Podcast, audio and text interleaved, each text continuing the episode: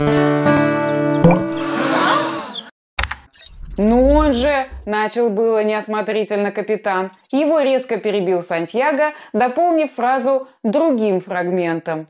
«Отсутствует на корабле!» «Не делайте из меня идиота!» Ультразвуковой сенсор фиксирует след респирата по всему пустыннику, раздраженно возразил Леозар. «А что вас, собственно, удивляет? Вы находитесь на борту охотничьего судна», – начал полемику Сантьяго.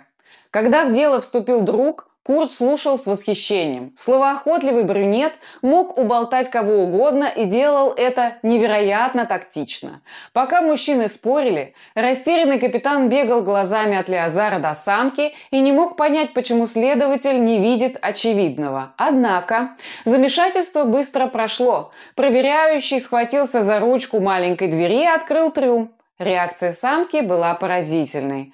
Она все так же безмятежно лежала в растворе, не издавая ни единого звука или вибрации. Жидкость, обволакивающая гибкое тело, казалась зеркальной твердью и не волновалась даже от дыхания респирата. Достав тачер, Леозар активировал ультразвуковой сенсор. Устройство начало издавать вибрации, каждая из которых являлась сигналом. Следы объекта обнаружены. Несколько минут следователь со стервенением метался вокруг резервуара. Сантьяго и Курт, затаив дыхание, следили за происходящим. «Как такое возможно?» – бормотал себе под нос Леозар. «Да, как такое возможно?» – шепотом спросил у Сантьяго капитан. Брюнет загадочно улыбнулся и с восхищением посмотрел на Руби. Он знал, что экстрасенсорные способности респиратов слабо изучены и могут наделять своих владельцев удивительными способностями. В одном из научных материалов, прочитанных в хранилище Ультимуса, Сантьяго узнал, что раньше на Земле жили животные, умеющие маскироваться. Они были незаметны для человека, пока не двигались. А это значит, что обмануть человеческое восприятие легко.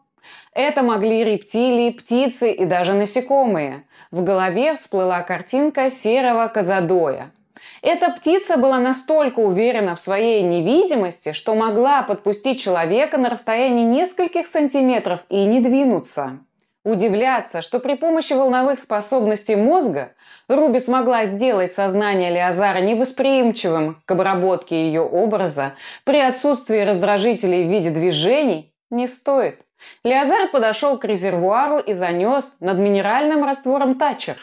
Он чуть не задел лицо самки, но та, словно представитель семейства Казадоев, даже не шелохнулась. Следователь обошел резервуар по кругу и опустил руку в раствор.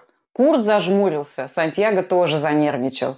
«Вы напрасно думаете, что способны обмануть меня», – угрожающе проговорил Леозар, вынимая руку из жидкости. Капитан похолодел. Он был уверен, что следователь нащупал самку. «Мне не составит особого труда найти тайник», – неожиданно закончил фразу мужчина.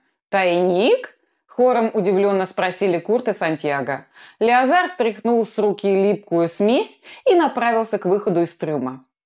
В том, что респират на борту, нет никаких сомнений. Прятать его бесполезно. Напоминаю, что сотрудничество со следствием поможет смягчить наказание, сурово сообщил Лязар.